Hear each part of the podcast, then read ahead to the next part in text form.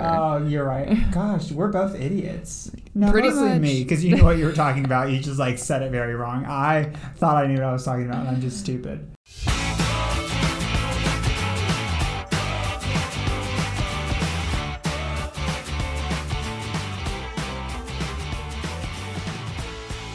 Hey everyone, my name is Nick. And my name's Kat. Thanks for listening to our podcast, made for you and me, an entertaining and educational podcast on the history, geology, wildlife, and other fun facts within America's best idea, the national parks. And if you just heard the slightest little clink, it was Nick putting it the headphones me. down. I was making yeah. noise. All he was, was trying to be very quiet. Sorry.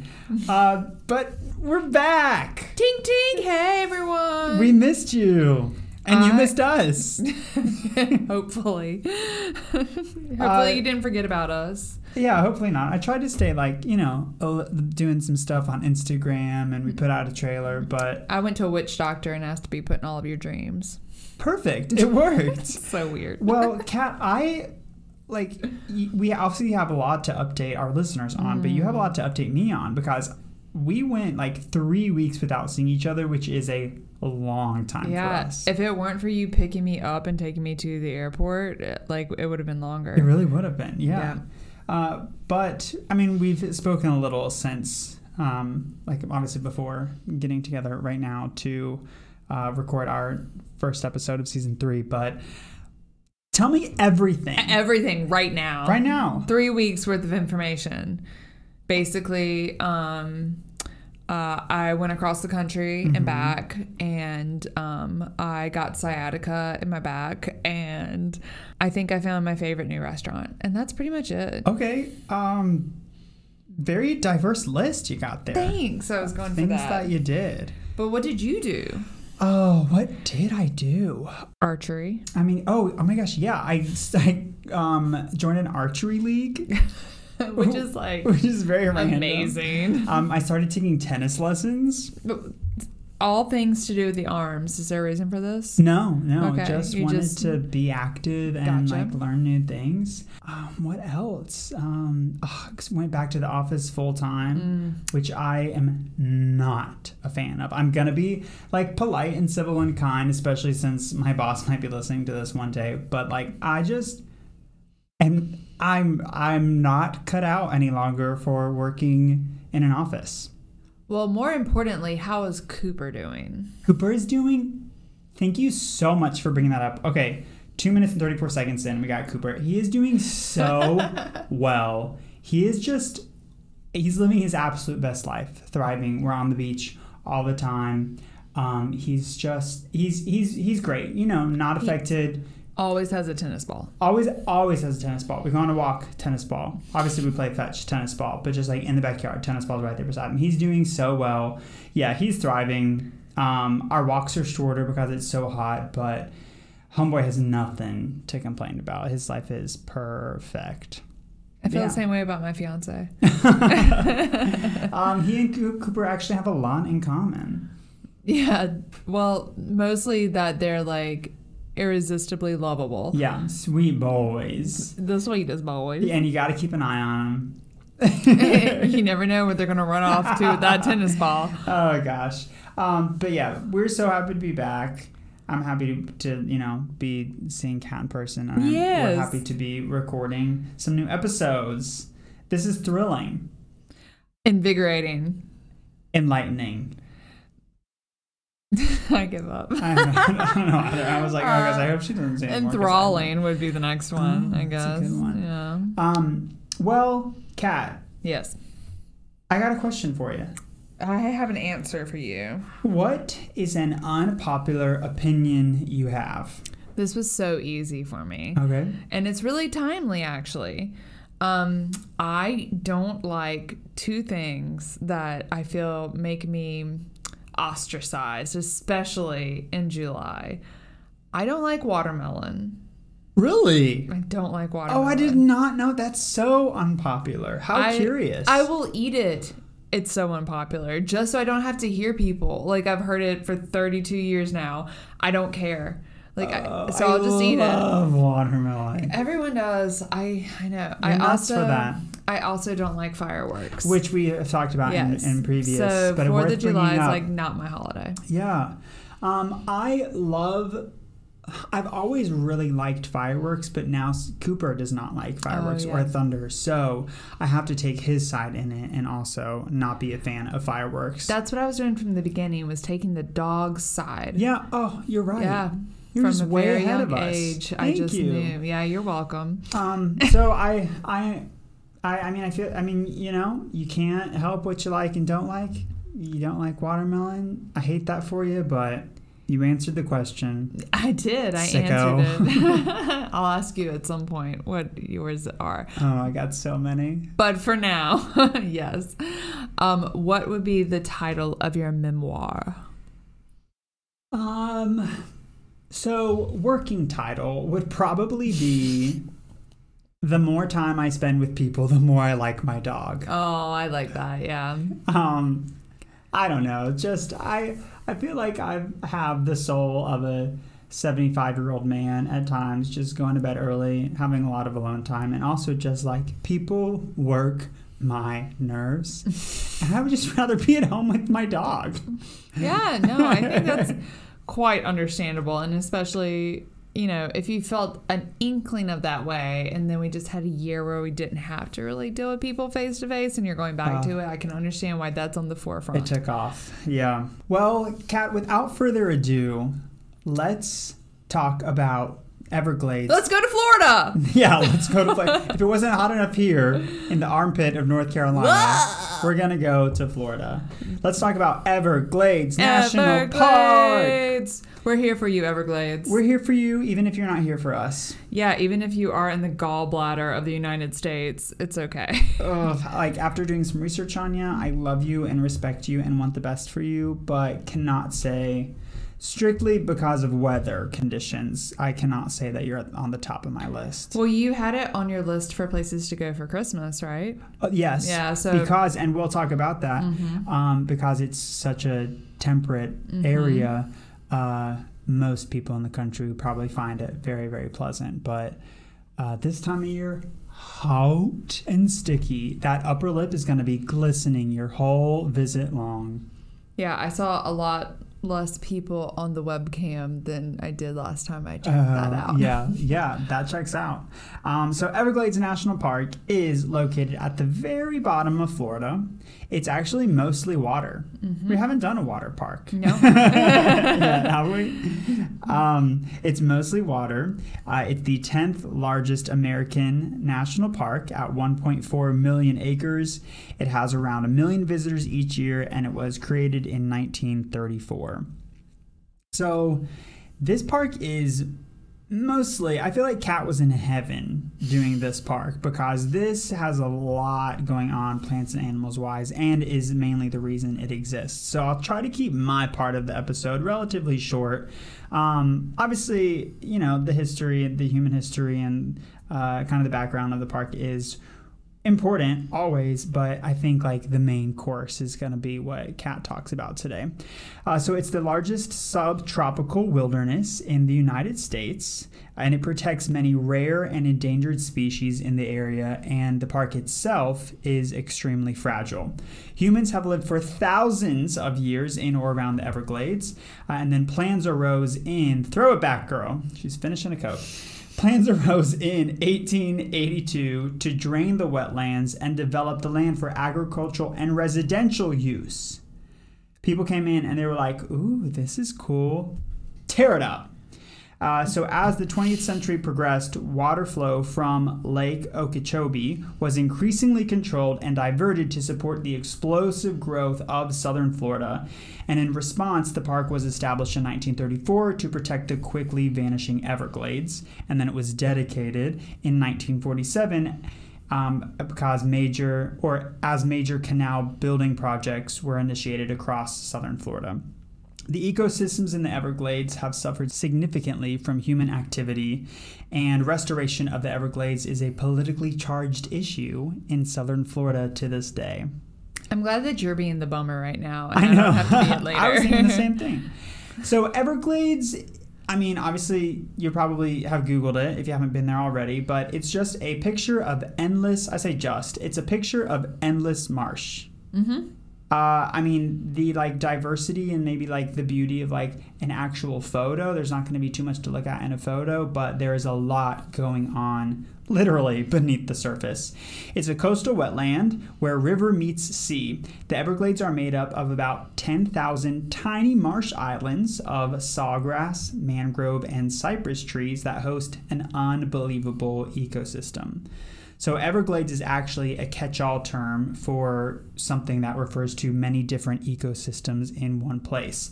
And it used to be a lot bigger. It once stretched more than two hundred miles all the way from the Kissimmee River in Orlando, south past Lake Okeechobee to the state's southernmost tip, and then um, out at the Gulf of Mexico. But today, the national park preserves just twenty percent of that area, and cities, suburbs, agricultural land surround all of it.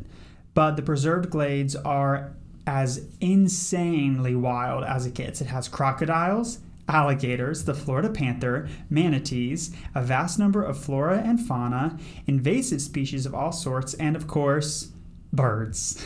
Birds. Loads of birds, like everywhere else, but this place actually has some pretty cool birds. So it's fragile and always changing. Uh, it's also a UNESCO World Heritage Site, and it's under threat of real inundation as sea levels rise. It's also being threatened by large uh, blooms of algae that are probably caused by agriculture runoff, uh, which has been devastating in recent years. The glades are also a premier dark sky zone and a sanctuary, like we said, for migratory birds and raptors. So there are two main seasons in the Everglades, wet and dry, but even dry is still wet. Wet is just really wet. So from April to October, it's so hot and humid that even short excursions can be draining. And some park facilities, such as Flamingo Visitor Center, are staffed only intermittently.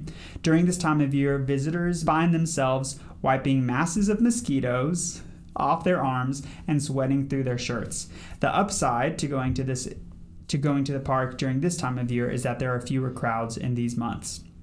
And then dry season, which is from November to March, can be more manageable and mild, but whatever the season, pack bug spray, sunscreen, even netting for bugs, and be prepared for rain. Yum. uh, most visitors explore twenty-eight miles of designated hiking trails, and there are two self-guided boardwalks where you can look for wildlife. One has a two-story overlook, and the other takes you through dense forest in the middle of a freshwater prairie. Bicycle and tram are other popular ways to explore the park, and you can take a boat tour or rent a kayak or a canoe. Portions of the trails may be impassable depending on the time of year because of mosquitoes and water levels. Can you imagine? Okay, Yum. So like there are plenty of, of parks and trails uh, in other parts of the country, like specific like the M- Montana, like the central Colorado, uh, Utah, Utah, Wyoming, like places where like there are bears and like big like, you know, boulders, crazy things, things yes, that close areas of the park and trails. But can you imagine like arriving somewhere and a trails or a uh, what do they call themselves? Rangers is like, oh, this trail's closed because there are mosquitoes, because there are just swarms of that is that gives me the heebie-jeebies. That kind of happened to me when I went to Salt Lake. All the flies, uh, the noceums uh, had yeah. hatched the night before, and Sick. It was yeah. I'm not even going to describe it to you, but yeah. And so, okay, you mentioned that like we could go visit a different park or monument or whatever, a national park during that time. But also people drained that land to live there. Yeah. They wanted to be picked up and carried away by mosquitoes. That's like what their goal was, I'm sure. So weird. Um, we're going to talk a little more about human history and why people came to preserve it. But I'm like, why were people wanting to destroy it to be there in the first place? I mean, there was so much land north. To so just much. Live there. So much. Like, like but just they were like, we want to be in the swamp. I want to be in it. I want to be like next door neighbors with an alligator. I want millions of mosquito bites daily. Like, what? If my parking space ain't a boat, I don't want to be there. Just like, I don't I don't get it. I cannot empathize or sympathize with with like people who wanted to develop land there. It's like it's crazy to me. But anyway, um, yeah, so portions of trails might be impassable depending on the amount of mosquitoes. And then ranger-led tours um, also take place only in the busier season. So upside of going whenever, you know, you're going to be sweating through your shirt every five minutes is that there's more to do as far as like excursions. Downside is mosquitoes and sweat. So take your pick. We're really selling this park, aren't we? It's beautiful. It was made for you and me. um, all right, human history. After the Spanish settled Florida, uh, slavery, capture, warfare, and disease decimated the native Calusa people, and the few that managed to survive formed the Seminole Nation, and they lived in what is today Big Cypress National Preserve, and they lived mostly in isolation until the nineteen twenties. At that time, new roads bisected the Everglades, introducing a steady traffic of white settlers into the Everglades. There was a population boom in southern Florida in the nineteen twenties, and it was, like we just talked about, uh, like I don't we don't understand why, but it was a boom. Land was sold and developed so extremely fast, and no one considered the harm that it was causing to the environment. So long story short, water that had been freely flowing up and down and across central and southern Florida for millions of years was now being controlled by dams and other methods, and it was really screwing up the Everglades. Uh, and it also caused chaos in the food webs. Floridians hoped to preserve at least part of the Everglades and began to express their concern over diminishing resources in the early twentieth century, um, and Royal Palm State Park was created in nineteen sixteen, and it included several trails and visitor center and several miles uh, from Homestead, which I think is a town. But anyway, this was the beginning of realizing, oh, like... we're really messing up like some very fragile places, so maybe we should reconsider. We moved here to be able to eat. Now we can't eat. Yeah. Um, so Miami-based naturalists first proposed that the area become a national park in nineteen twenty-three. Then five years later, the Florida state legislature established the Tropical Everglades National Park Commission to study the formation of the protected area. And then the Great Depression happened, and there was no money for the federal government to make a park, even if they wanted to. Uh, so the U S House of Representatives authorized the creation of the new national park in nineteen thirty-four, but the act, which permanently reserved lands donated by public or private donation as wilderness, passed with only the contingency uh, that no money would be allotted to the project for at least five years, okay. Which I think is cool. The House of Representatives were like, we do think this is a good idea. We are broke A F right now, hashtag Great Depression. So we still think this is great, but hold off on spending money. So I see the, where they're coming from. Mm. I like it. Yeah, yeah, not horrible. Okay, enter nineteen forties, Marjory Stoneman Douglas. She's going to have her own episode. I love this woman. So just going to talk about her a little bit right now. So she's a freelance writer and a former reporter for the Miami Herald, and she began to research the Everglades for an assignment about the Miami River. She studied the land and water for five years and published a book, The Everglades, River of Grass, in nineteen forty-seven, describing the area in great detail, including a chapter of its disappearance. Remember how we said there were almost two hundred miles at one point, and now Everglades today is only twenty percent of that. So she was describing how we were messing it up. So she founded and served as president for an, of an organization called Friends of the Everglades.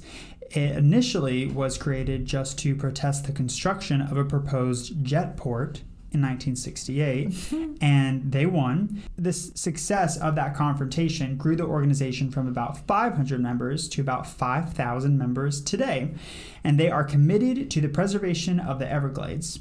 Marjorie wrote and spoke about the importance of the Everglades until her death at age one hundred eight in nineteen ninety-eight. one oh eight! Get it, girl. She lived a long life, and she was active And, pa- and passionate about the Everglades, and That's literally amazing. Until the day she died. I'm so happy for so her. We will learn more about Marjorie later. Um, so Everglades National Park was dedicated by President Harry Truman in December of nineteen forty-seven, one month after Marjorie Stoneman Douglas's book, The Everglades River of Grass. All right. President George H W Bush signed the Everglades National Park Protection and Expansion Act in nineteen eighty-nine that added one hundred seventy-one square miles to the eastern side of the park. It also closed the park to airboats. It directed the Department of the Army to restore water to improve the ecosystems within Everglades National Park, and it directed the Secretary of the Interior to manage the park in order to maintain the natural abundance, the diversity, and the ecological integrity of native plants and animals, as well as the behavior of native animals as part of the ecosystem. That was the longest sentence I've ever read in my life, but thanks, George H W Bush. Woot woot. That was great.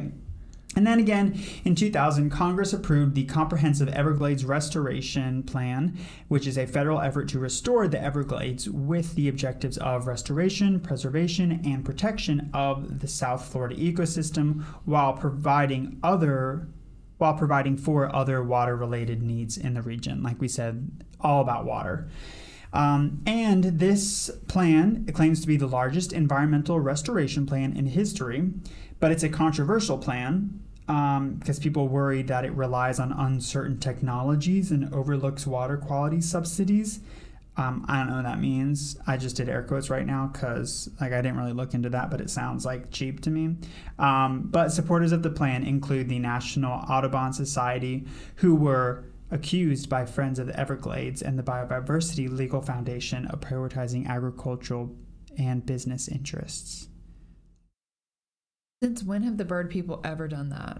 I...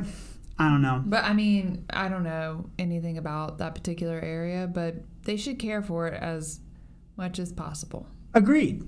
I mean, there are, like, it's it's not really up for debate, like, how modern-day development yeah. is, like, messing it up. So, mm, that's weird. True, too. But that's all I got. That's it? Yeah. That's amazing. That I mean, was a lot more information than be... I thought you were going to have. The rest is going to be the cat show, because this place has it going on when it comes to plants and animals and ecosystems. Well, I'll try. I'll try to wrap it up kind of short. Oh, because not short, but like I don't like. If you like this area, there's so much. I could probably so talk for a week. I mean, we I'll, we'll probably have like a solid five Instagram posts just on this place. Yeah. For. For all the animals they have and plants everything. That are in here. They have everything. I don't understand. Whatever. We're going to take a bur- quick break. We'll be back, and we'll do our best to explain how insane this place is. Bye. See you soon. And we're back. And we're back. That was loud. I might have to edit that. But I love the enthusiasm. And we're back. And we're back. And we're back. We're back, Kat. We're in like, Florida. Let's go, girl. Let's go. This is about to be off the Florida... chain key I mean chain. You're really Did hyping it? This up but I hope so uh, I hope it is. I mean, it's just like what like there are bobcats and crocodiles and manatees and flamingos in the same what all in the same place. That's nut balls. Yes, so I will start this off by saying you should look up the list of animals because there's fast I, even if I sat here and just said them, it would take forever. So that's up to you. I just picked some of my favorites out of here. Um, but to begin with, we need to talk a little bit about ecosystem. Often described as a wetland or swamp, the Everglades is actually a very slow moving river, which I think that yeah. y- you've said it, but like it's hard to like comprehend that. Very you know what I mean? Moving. Right? Yeah. So this, um, the location where it is in Florida is between two different climates. So zones or whatever, uh-huh. clim- climate zones. So we're actually able to enjoy nine different ecosystems that range from temperate to tropical, which you mentioned that this is kind of in between those. Yeah. And I'm just going to name all of them from driest to wettest. Oh, great order. Very quickly. Um, because I think it's important to, because as Nick mentioned, if you look up any picture of the Everglades, you're probably going to get grasslands. Yeah. But there are somewhat other ones, but not really. So starting with the hardwood hammock, which I think is the most shocking, is the highest elevation and it's almost like a jungle. Yeah. Like lots of trees, big leaves, that whole situation. Then coming down to a less dry area, a more wet, less dry, are the pinelands. And they have one of the most endangered plant communities. And most of them are built most of these trees um, land on rocks. Like, they don't need soil. They uh-huh. just need rocks. Weird. And they're dependent on fire, like most pines. So that's the whole situation. Then we go down to the freshwater marl prairie. It has a few trees, lots of grass. Go mm. figure. Then the freshwater slough. It's a wet prairie. There's the cypress, which obviously has cypress trees, and they're unique because they typically live in standing war- water or areas that flood often. Then we go to the coastal lowland, also known as a coastal prairie, because it's actually located between that muddy and dry land, and it floods infrequently, but it does flood, so it has some of those characteristics, including a salt buildup. So only animals and plants that can tolerate salt can live there. And then the mangrove, which is probably the most notable ecosystem, or the one that everyone knows about in the Everglades. Would you agree with that? Okay. I'd say so. I also thought um, mangrove was just one tree, but it's actually a collection of trees that can all handle the salt water. And according to the National Park Service, mangrove habitat serves as a valuable nursery for a variety of recreationally and commercially important marine species. During the dry months, wading birds congregate here to feed and nest, and during the summer months, these mangrove, I like saying it like that, I don't care how mangrove. it's mangrove, forests provide the first line of defense against howling winds and storm surge of hurricanes. And then our last, most wettest of the ecosystems is the marine or estuarine. Um, basically sense. The stuff underwater. Yeah, so there there is a variety, but the largest portion are those kind of grassy areas. So these habitats host a variety of plants and animals, and some are endemic or only found in the Everglades, and some are actually, a lot are legally protected. It's talked about a lot, yeah. how many threatened and endangered great. species are. Yeah. Um, and so we have a variety of ecosystems. We have basically a collision of two different climates. So it does basically create the perfect um terrarium of like a place to yeah. be, you know, like um, there's just so, so much there. The various sources of water, both salt and fresh, various soil types and disturbances, both natural and man-made, have influenced the plant communities of the Everglades. one hundred sixty-two plant species have been identified in the park. forty-seven of those are threatened and one hundred thirteen are endangered. Yeah. Now here's the downer. I know. First, we're going to talk about a plant that I think intrigues most people. The scientific name is the bromeliads. Bromeliads. Bromeliads. That's what it is. Yay. And I have one of those. You do. It's just like a house plant. But did you well, know it was a bromeliad? A yeah. Okay. Yeah. It's just a term that I hadn't picked up on. Um, I don't know. I think it's because I've had to Google it so many times how to take care of it. Yeah. Well, and I've heard of these being really ginormous in Florida, and uh, like apparently it's because it's supposed to be there. Okay. Um, so we're going to talk specifically about the genus Tillandsia. Okay. Mm-hmm.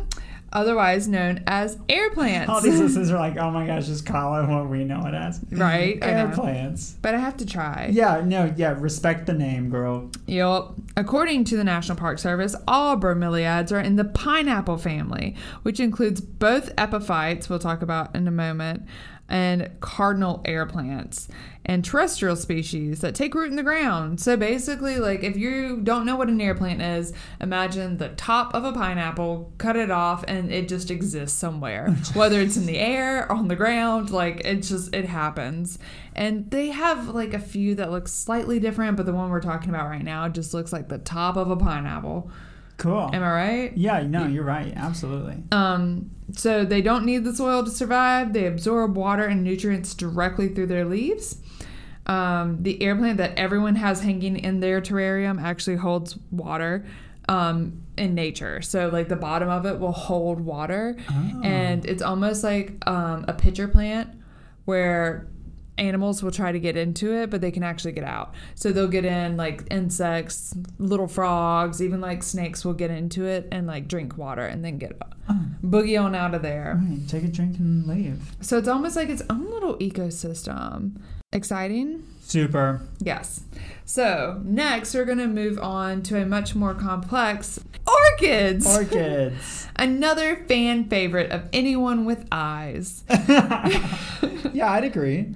If you don't know what an orchid looks like, then I can't help you. They tend to have some resemblance with a big lower petal and other petals that look like decoration, but overall they're all very different in color, size, and dimension. But they are all over the Everglades. Everywhere. Um, in a, like in a good way, but also like in a sad way. So the National Park Service boasts orchid diversity in the Everglades is the highest of any national park Uh, unit in the continental United States. Some of the orchids growing in the Everglades are at their most northern limit, and some are at their most southern limit. So does that make sense? Yeah. yeah. Okay. Uh, going back to the idea that this climate and temperature really is the collision of two different places. And one thing I didn't know before I did this research is that different species of orchids grow in different ways. Some grow in the ground, and some grow in trees, kind of like the air plants. Oh, I did not know. That's very fern gully of them. Yeah, so they, they can absorb water through and nutrients through the air, but unlike the air plants that use their leaves, the orchids have aerial roots. So there's like thick roots that start like coming out sometimes oh. of like people's home orchids. Oh. Those are trying to absorb nutrients and water from the air. Get it. Tree orchids can be called epiphytes, meaning that they grow on a plant, but they don't damage the plant that they're growing on. Oh, I love that. So I can, like, in my brain, I'm just imagining this place with, like, lots of grass and then, like, the most exciting plants ever, yeah. just everywhere. Yeah. Um, but I'm also picturing, like, big, massive trees. Mm-hmm. And that's not like what first comes up whenever you yeah. Google it. Nope. But exactly. I mean, obviously, like I even just said, like that some of the boardwalks like take you deep into like big forested areas.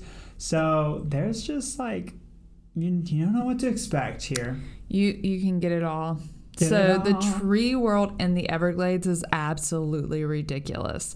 So they're not like big in how much space they take up, but there's a lot of different kinds. Yeah. Um, they actually have a whole web page with just pictures of the bark on, on the National Park Service. Yeah. From the strangler fig that grows on other trees and eventually takes them over to the poisonwood, whose beautifully beautifully colored bark has similar properties to poison oak. These trees seem wilder than most. But I don't think that I could choose any of those because I think that you cannot talk about the Everglades without discussing the mangroves. You really can't. I'm glad we're, you're talking about the mangroves. Mangroves. Mangroves. Because these things are really cool. Okay. So I pulled um, this information from the Florida Keys National Marine Sanctuary website. Sorry, I had to scroll a little bit. Um, there are eighty different species of mangrove trees. All of these trees grow in an area with low oxygen soil where slow-moving waters allow fine sediments to accumulate. Mangrove forests only grow at tropical and subtropical latitudes near the equator because they cannot withstand freezing temperatures. Neither can I. I feel you. Right? Mangrove forests stabilize the coastline, reducing erosion from storm surges, currents, waves, and tides. The intricate root system of the mangrove also makes these forests attractive to fishes and other organisms seeking food and shelter from predators. So once again, if you haven't seen this, you probably need to look it up. But there are so many roots, and they're just like in in the water. They're all up in each other. So they basically form like their own little ecosystem for like fish to hide from predators or like things to grow on them and stuff like that. But they're, I mean, it's super unique. Yeah, it's like an underwater jungle kind of. And it looks from the top almost like they're like legs, like they could start yeah, crawling yeah, like yeah. a spider or something. You're right. Mangrove line more than eighteen hundred miles of shoreline within Florida Keys National Marine Sanctuary. So they're really cool. They're really important. Um, so as you probably knew or assumed by this point, the Everglades are also full of wildlife. Full of it. Just splishing and splashing all in that water. Like what? Um, well, first I want to mention that everything I talk about today should terrify you. yeah, no, the um, the Everglades are like the Australia of yeah. the continental United States. Yeah. yeah. So I decided on that early on. So I did pick three things that scare me. Okay. Um, oh the gosh, first cool. is the Florida panther, because I didn't realize we had panthers. Yeah. And there's good reason for that. There are at most one hundred sixty Florida panthers left in the wild. So while the Everglades is one of the species fav- is one of these species' favorite habitats, you'd be extremely lucky to come across one. Mm. And they don't look like panthers the way I see it from like the Jungle Book. They look They're blonde. Yeah. And they're like mountain lions. They look like mountain lions. Yeah. And um, there was this whole thing about how they used to mate with different big cat species, and that helped their genetics and things like that. And now that their population's dwindling, they've become further and further from the Texas populations and stuff like that. So they became like really um, fragile. It's not the word I'm thinking of, but like easily can pick up diseases and things uh. like that. So anyway, not only did we shoot all of them, of course we oh, did, man. and try to take all of their land, we also made it so that they were just incestual, and it was really bad. So once common throughout the southeastern United States, fewer than one hundred panthers. So jarring. That's the, we just have to do that sometimes. Sometimes we just have to drop a bomb, let our listeners take it, and then move on. Like, sorry, you guys, if we're a downer sometimes, but we're here. That's to what this is about. It's it really not like is. anyone was like, oh, this is pristine land that people are taking care of. Let's put a national park on that. Yeah. No, we needed it. Full of mosquitoes, and they're like, oh, while we're here, let's kill all these panthers. Like, these really awesome. Anyway, sorry, what were you saying, Kat? The current range of the Florida panther is less than five percent of their original range. And Florida panthers were heavily hunted after eighteen thirty-two when a bounty on panthers was created. Ugh, stupid. Yeah. So stupid. Because they were hunting livestock, and of course we couldn't have that. Today, the primary threats to the remaining panther populations are habitat loss, fragmentation, and degradation. Like I just said. Urban mm-hmm. sprawl, problem everywhere. Loss of farmland to commercial development, problem everywhere. Yeah. Mortalities from collisions with automobiles, probably not a problem everywhere, but anywho, like most animals, Florida panthers need food, water, shelter, and access to mates to survive, and panthers are strictly carnivores and only eat meat. About ninety percent of their diet is feral hog, white-tailed deer, raccoon, and armadillo. Occasionally, they consume rabbits, rats, and birds, and occasionally even alligators. Also, I didn't know they were armadillo. Armadillo? I didn't know they were armadillo. You know we have those? Here? Yeah. Oh, every no, once in a while, not. there's an armadillo. Wow. They're pretty much like um, reptile rats. Yeah. That's a great way to put it. oh, um, crazy. This place has everything. Yes. Although the Long Pine Key area with the park provides up dry upland habitat, hogs are scarce in the park and deer are limited to dry or low water leveled areas. So a panther has to kill and eat about ten raccoons to equal the food value of one deer. Wow. To maintain their health and fitness, adult panthers need to consume the equivalent about of one deer or one hog a week. Shoot. It sucks. Yeah. They're so pretty too. They're beautiful. We should start, or we should jump on the bandwagon to save the panthers. I'm down. That's a wagon I can jump on. So the next animal is probably the least shocking out of all of these that I'm going to go over. No, you have to. I'd be really mad if you didn't do this one. So this is the only place in the world where the American alligators and the American crocodiles coexist in the wild, mm. which is wild. Wow. Can you imagine an alligator and a crocodile fighting? Mm, Who would well, win? I've seen the um, Godzilla movie, so I think I kind of can imagine it. Is that relevant? Yeah. Oh, okay. A crocodile and an alligator fought? Well, not specifically that, but... Oh my gosh, Kat, you're so uncultured. I know, I know. Okay, okay. The American alligator ranges throughout the southern United States, and alligators within the Everglades National Park exist at the southern extreme of their range. Alligators primarily inhabit freshwater swamps and marshes and can also be found in rivers, lakes, and small bodies of water. They can tolerate a reasonable degree of salinity for short periods of time and are occasionally found in brackish water, meaning it's like a mix between um, freshwater and saltwater, mm. around mangrove swamps, even though they lack the salt-secreting glands present in crocodiles. Dens are burrowed out and used for shelter when temper- winter temperatures fall, or more commonly in the Everglades when the conditions are very dry. Even outside their dens, they can tolerate limited periods of freezing conditions. And during the winter dry season, they modify their habitat by excavating alligator holes, which also provide a refuge for other animals during the dry periods. Cool. Reduce, reuse. Rishaku. Did you? Can you see the picture of the baby alligator yes. on here? They are so sweet when they're little babies. My mom actually had a baby alligator. I was about to say, even as babies, they still look like they want to kill me. They do. I mean, anything. So, do you know the reason why we think small things are cute? No.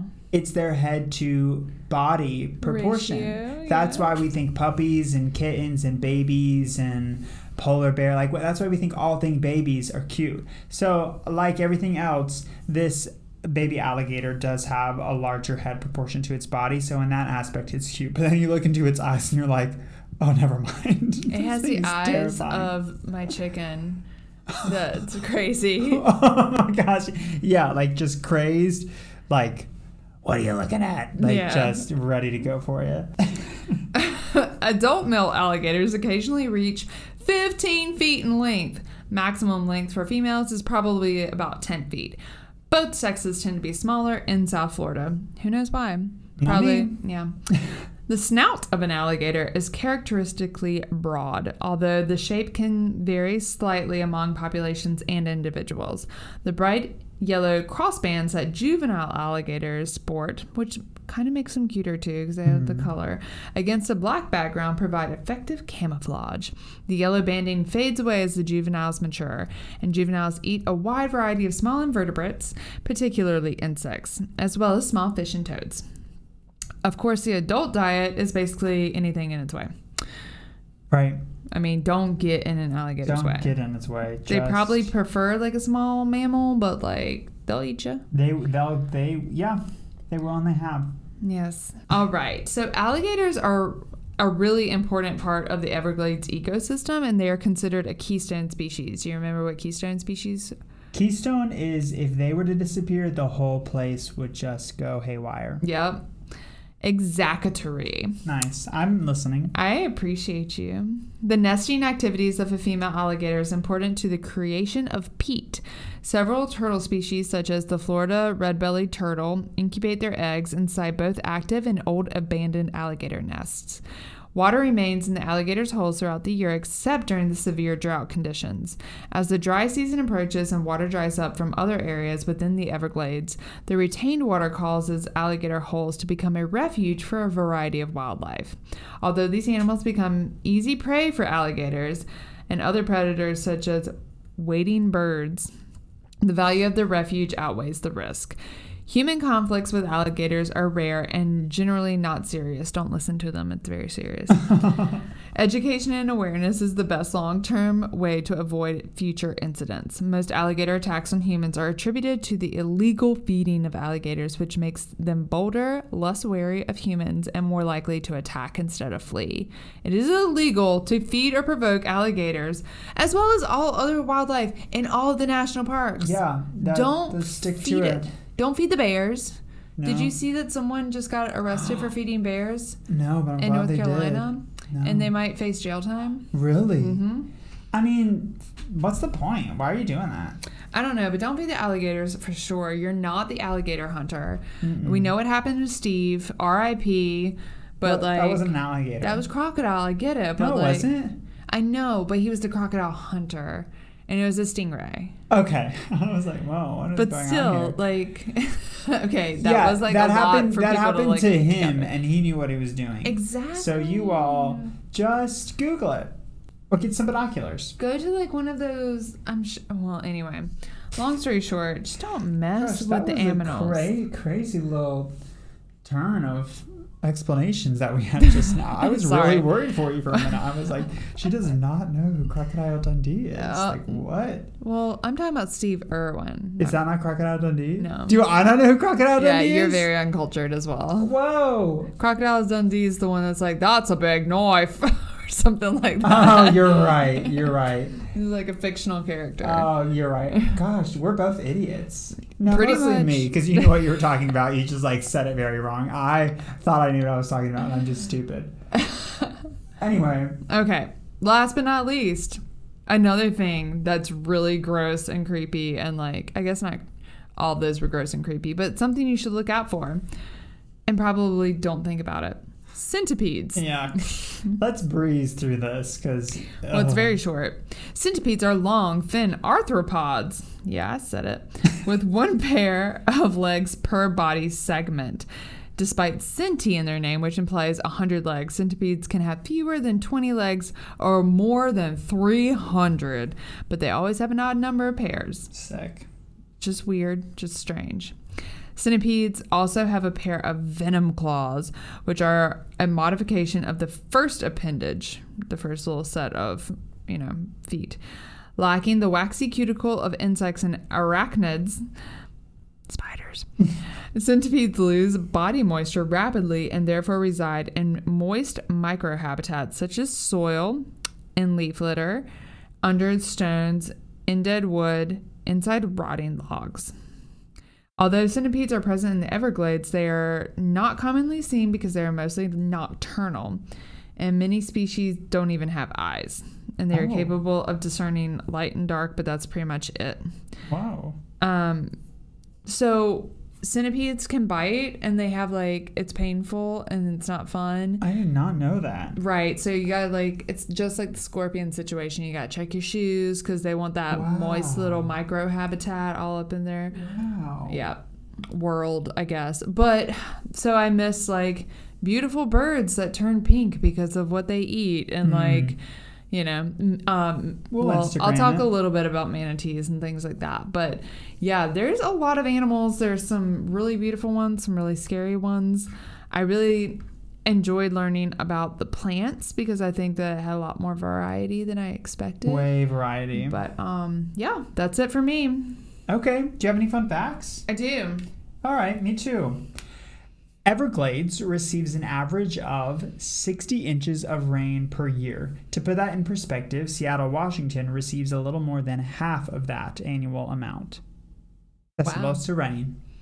A lot of rain? A lot of rain. I don't know what kind of accent that was. That's fine. So my fun fact I just pulled out of my brain recently, like during this conversation. And manatees were mistaken as... mermaids back in the day, uh-huh. and um yeah I guess like a bunch of sailors were just like chilling, seeing some manatees, being like, oh, I hope that's a lady in the water. Lady. You've said also said that before, I think, but I it's have said it's that worth before. repeating, yeah, because that's so weird and so funny, um because like of what we like society and history has turned mermaids into, like mm-hmm. these like beautiful creatures with like great bodies and also like the upper body of a woman, and it's like, and then you see manatee and it's like, what? That's how it started? That's how it started. It's funny. Um, invasive species are threatening in the Everglades ecosystem. Far from their native homelands, invasive species like the Burmese python have dominated headlines in recent years. While eradication measures are continually being pursued, detection rates and lack of natural predators give these pythons an advantage over native species in the Everglades. So they come in Super and they're scary. like, no competition. Let me get everything. Yeah. Pythons. It's not good. What? Why are they there? I don't know. Ooh. Yeah, don't leave the boardwalk, you guys. Yeah, Yuck. You can like rent kayaks and um, canoes here, and like, while I'm one for adventure and I'm all for, you know, just doing it big when traveling, this is one place that I'd be like, I'm just going to go for a walk. That's just me. I'm not getting in the water. Y'all do what you want to do. Okay, pick a number one through three. Three. The average depth is only four to five feet, and the deepest point is only nine feet. Wow. Yeah, it's just one massive, shallow, slow river. Yeah, that I can like stand in and still like, I could like hold my nose up. And... Yeah. Crazy.